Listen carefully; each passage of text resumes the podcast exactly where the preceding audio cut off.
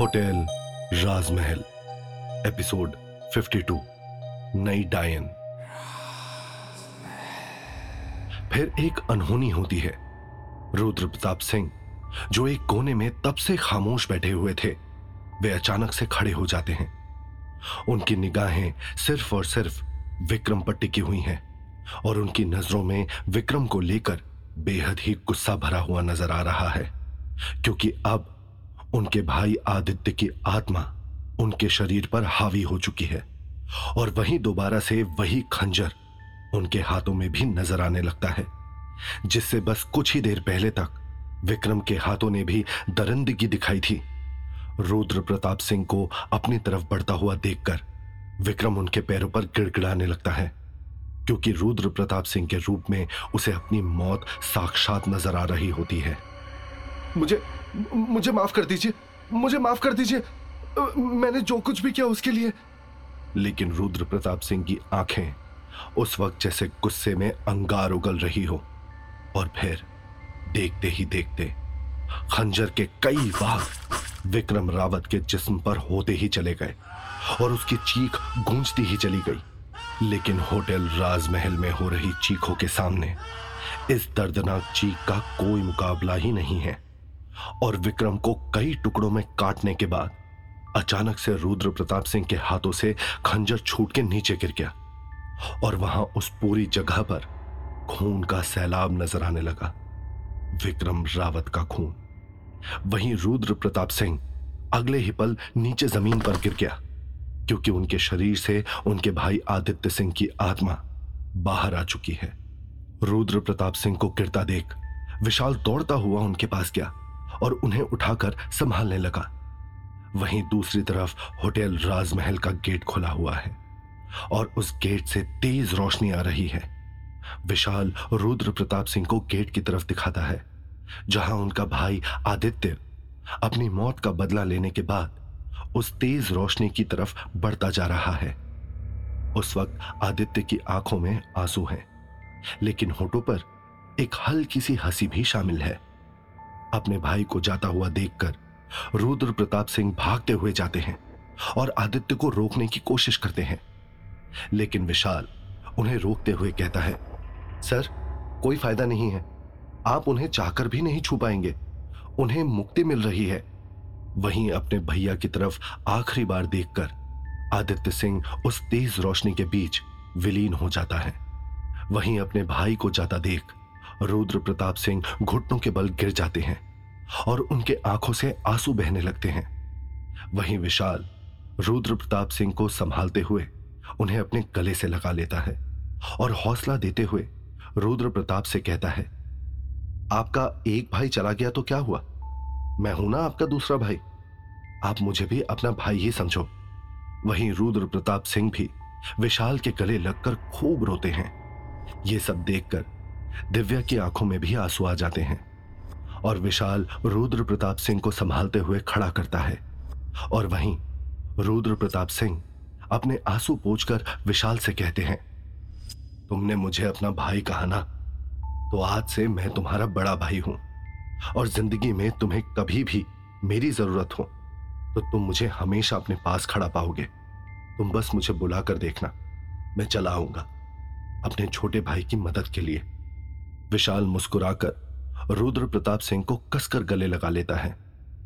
वहीं थोड़ी देर बाद रुद्र प्रताप सिंह होटल राजमहल के दरवाजे से निकलकर बाहर चले जाते हैं और एक आत्मा को मुक्ति दिलाने की खुशी और एक नया साथी पाकर विशाल और दिव्या के होठों पर हँसी नज़र आने लगती है।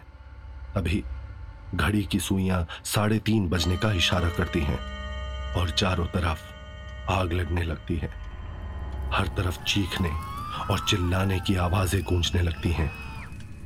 विशाल और दिव्या एक दूसरे का हाथ पकड़े होटल राजमहल से बाहर आ जाते हैं। मल्लिका शिखावत के घर पर। कल रात जो कुछ भी हुआ था, उसकी वजह से दिव्या और विशाल काफ़ी ज़्यादा थक गए थे और इसीलिए दोनों अपने अपने कमरे में चैन की नींद सो गए। अभी दिन के बारह ही बजे हैं और अभी अभी दिव्या की आँख लगी है। तभी अचानक से उसे ऐसा लगा जैसे कोई उसकी चादर खींच रहा हो। दिव्या ने नींद में इस बारे में ज़्यादा नहीं सोचा और वापस अपनी चादर ओढ़कर सो गई। वो अभी ठीक से सो भी नहीं पाई थी कि तभी उसके सिरहाने रखा हुआ कांच का ग्लास अपने आप ज़मीन पर गिर गया और उसकी तेज आवाज़ से दिव्या के होश उड़ गए। एक पल को तो उसे समझ में नहीं आ रहा है कि यह सब हो क्या रहा है। वो हड़बड़ाकर उठकर अपने बेड पर बैठ जाती है। ये ये सब क्या हो रहा है? दिव्या ने धीरे से खुद से बड़बड़ाते हुए कहा। तभी अचानक से उसके बेड के ऊपर लगा हुआ लाइट बल्ब एक ज़ोर की आवाज़ के साथ अपने आप टूटकर चकनाचूर हो जाता है। कांच टूटने की आवाज़ की वजह से दिव्या काफ़ी ज़्यादा डर गई और उसकी चीख निकल गई।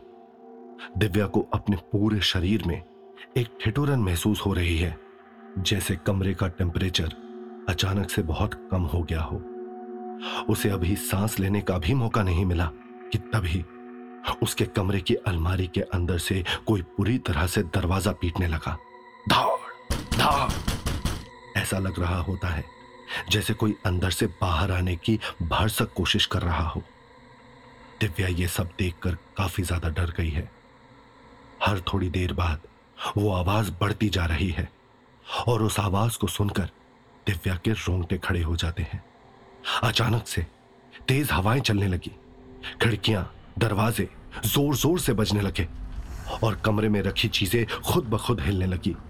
ये सारे बदलाव देखकर दिव्या की घबराहट बढ़ गई और उसका दिल जोरों से धड़कने लगा। कौन है वहाँ पर? दिव्या ने घबराते हुए आवाज़ लगाई।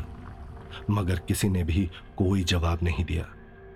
लेकिन तभी किसी लड़की की डरावनी हंसने की आवाज़ कमरे में गूंजने लगी और दिव्या तुरंत उठकर बैठ गई। उस आवाज़ को सुनकर ऐसा लग रहा है जैसे कोई लकड़ी के पट्टे के ऊपर ज़ोर ज़ोर से मार रहा हो। उसके कमरे में रखी हुई लकड़ी की अलमारी का दरवाज़ा ज़ोर ज़ोर से बजता जा रहा है, जैसे कोई वहाँ से बाहर आने के लिए बहुत ज़्यादा बेताब है। कोई अलमारी के अंदर से उस दरवाजे को बार बार पीट रहा है। ये देखकर दिव्या और भी ज़्यादा डर गई और उसका पूरा शरीर कांपने लगा। अपनी दहशत को काबू करने की कोशिश करते हुए दिव्या ने एक बार फिर पूछा कौन है वहाँ पर? बाहर निकलो। इस बार भी कोई उसके सवाल का जवाब नहीं देता, बल्कि उस अलमारी का दरवाज़ा और ज़ोर ज़ोर से आवाज़ करने लगता है। दिव्या अपने आप को संभालती हुई धीमे कदमों से आगे अलमारी की तरफ़ बढ़ने लगती है। वो एक एक कदम बहुत ध्यान से रख रही है। वो अभी अलमारी तक पहुँच भी नहीं पाई है कि तभी उसे ऐसा महसूस हुआ जैसे पीछे से किसी साय ने उसके बहुत नज़दीक आकर उसके कान में धीरे से उसका नाम फुसफुसाया हो। दिव्या। ये सुनकर डर के मारे दिव्या ज़ोर से चीख उठी। उसने तुरंत पीछे मुड़कर देखा मगर वहाँ पर कोई भी नहीं है। वो घबराकर चारों तरफ़ देखने लगी मगर उसे कोई भी नज़र नहीं आ रहा है। दिव्या के दिल की धड़कनें इस वक्त बहुत तेज हो गई हैं। उसने अपने सीने पर हाथ रखा और एक गहरी सांस लेकर एक बार फिर अलमारी की तरफ़ बढ़ना शुरू किया जिसके अंदर से अब भी ज़ोर ज़ोर से आवाज़ें आ रही हैं। जैसे ही वो अलमारी के पास पहुँची, तभी अलमारी का दरवाज़ा अपने आप एक तेज आवाज़ के साथ खुल गया। ये देखकर दिव्या की हालत काफ़ी खराब हो गई और वो तुरंत दो कदम पीछे हट गई। अचानक से तेज चलती हुई हवा शांत हो गई और पूरे कमरे में सन्नाटा पसर गया। दिव्या की साँसें काफ़ी तेज चल रही हैं और इतनी शांति में वो अपनी सांसों की आवाज़ भी सुन पा रही है। वो कुछ देर तक अलमारी को ही देखती रही, मगर दिव्या की उसके पास जाने की हिम्मत नहीं हो रही। तभी अचानक से अलमारी के अंदर से एक लड़की बाहर निकली, जिसके लंबे बालों ने उसके पूरे चेहरे को बुरी तरह से ढका हुआ है। दिव्या ठीक से उसका चेहरा भी नहीं देख पा रही है। वो देखने में बहुत डरावनी लग रही है। उसके कपड़े काफ़ी गंदे और जगह जगह से फटे हुए हैं। उसे देखकर दिव्या इस कदर डर गई कि वो अपनी जगह से ठीक से हिल भी नहीं पा रही। तभी वो लड़की अलमारी से बाहर निकली और उसने अपने दोनों हाथों को आगे बढ़ाते हुए दिव्या के गले को कसकर पकड़ लिया। अपने ऊपर अचानक से हुए इस हमले की वजह से दिव्या सकपका जाती है। उस लड़की की पकड़ दिव्या की गर्दन पर इतनी मज़बूत है कि दिव्या ठीक से कुछ बोल भी नहीं पा रही। वो ठीक से अपने पैरों पर खड़ी भी नहीं हो पाती और नीचे ज़मीन पर गिर जाती है। छोड़ो छोड़ो मुझे। वो काफ़ी मुश्किल से उस लड़की से अपने आप को छुड़वाने की कोशिश करती है। दिव्या अपने दोनों हाथों से उस लड़की के हाथों को छुड़ाने की कोशिश कर रही है।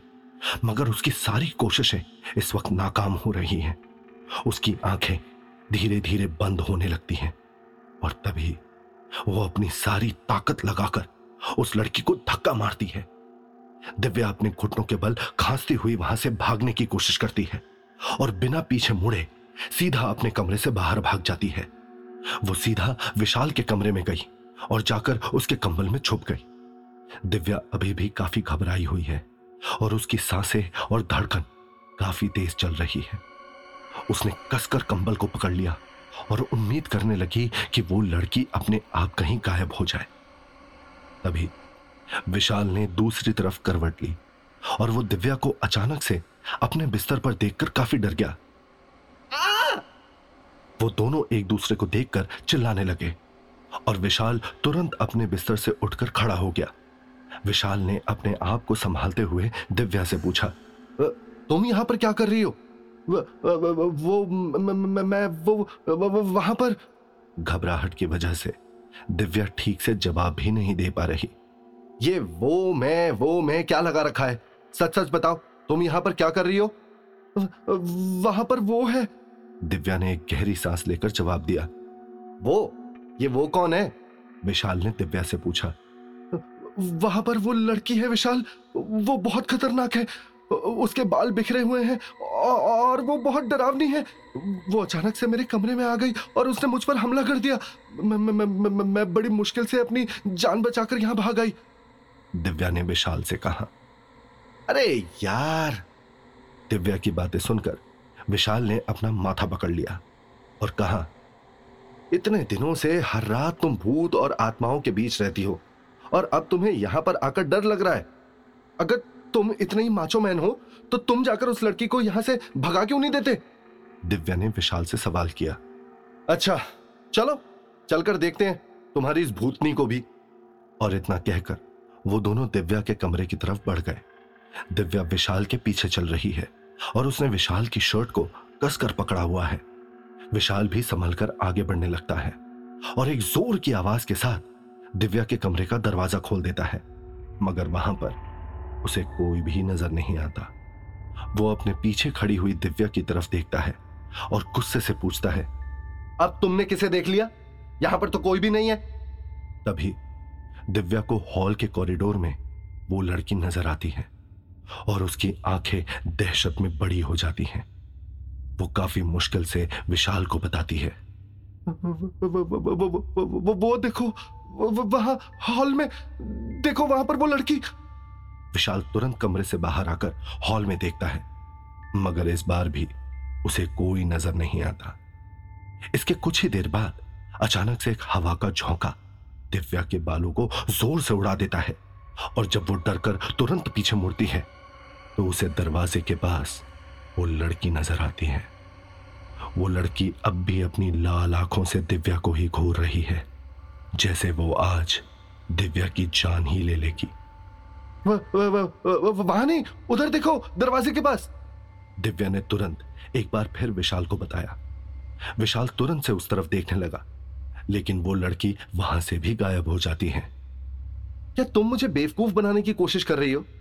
यहाँ पर कोई भी नहीं है, और तुम ऐसे ही मुझे पूरे घर में घुमा रही हो। विशाल ने नाराज़ होते हुए दिव्या से कहा। इस बार दिव्या भी उसकी बात सुनकर नाराज़ हो गई। और उसने अपने दोनों हाथों को अपनी कमर पर रख लिया। हाँ हाँ मैं तुम्हें ही तो बेवकूफ़ बना रही हूँ ना? मुझे तो शौक है इस तरह अचानक से नींद में चिल्लाने का और डर कर तुम्हारे कंबल में छुपने का। विशाल से बात करते हुए दिव्या को यह अंदाज़ा नहीं है कि वो लड़की कहीं और नहीं बल्कि उसी के पीछे घर के बाहर वाली खिड़की पर खड़ी है। विशाल ने उस लड़की को देखा जिसके बालों ने उसके चेहरे को पूरी तरह से ढका हुआ है। और उसे देखकर विशाल की हालत काफ़ी खराब हो जाती है। उसकी आँखें खुली की खुली रह जाती हैं और वो अपनी जगह से हिल नहीं पाता। वहीं इन सबसे अनजान दिव्या विशाल के ऊपर गुस्सा किए जा रही है। हाँ हाँ अब चुप क्यों खड़े हो? कुछ बोलते क्यों नहीं? ये कबूतर की तरह बड़ी बड़ी आँखें निकाल कर मुझे क्यों देख रहे हो? विशाल उसे चुप रहने का इशारा करता है और पीछे मुड़ने के लिए कहता है। मगर दिव्या कहती है ये तुम ऐसे अजीब अजीब इशारे क्यों कर रहे हो? इसके कुछ देर बाद दिव्या को समझ में आता है कि विशाल उसके पीछे किसी चीज़ को देख रहा है और वो तुरंत काफ़ी डर जाती है। उससे पीछे मुड़ने की हिम्मत ही नहीं हो रही है। तुम रुको मैं जाकर देखता हूँ। विशाल दिव्या से धीरे से कहता है और घर से निकलकर उसी लड़की के सामने खड़ा हो जाता है। विशाल को सिर्फ़ उस लड़की की आँखें नज़र आ रही हैं और कुछ भी नहीं। वो अचानक से विशाल के ऊपर हमला करने के लिए आगे बढ़ती है कि तभी एक तेज हवा का झोंका आता है और उस लड़की के बाल उसके चेहरे से हट जाते हैं। जैसे ही विशाल उस लड़की का चेहरा देखता है, उसके होश उड़ जाते हैं। उसे अपनी आँखों पर यकीन नहीं हो रहा कि ये और कोई नहीं, बल्कि वही है। तो क्या होगा कहानी में आगे? कौन है ये लड़की? जो दिन के समय पर विशाल और दिव्या के पास आ पहुँची है, हालत बहुत खराब है, क्योंकि उन्हें भी वहाँ डर का एहसास हो रहा है। वहीं, तभी एक और अनहोनी होती है। क्या होगा कहानी में आगे? कैसे बदला लेगी आदित्य की आत्मा विक्रम से? जानने के लिए सुनिए होटल राज में है सिर्फ़ पॉकेट एफएम पर।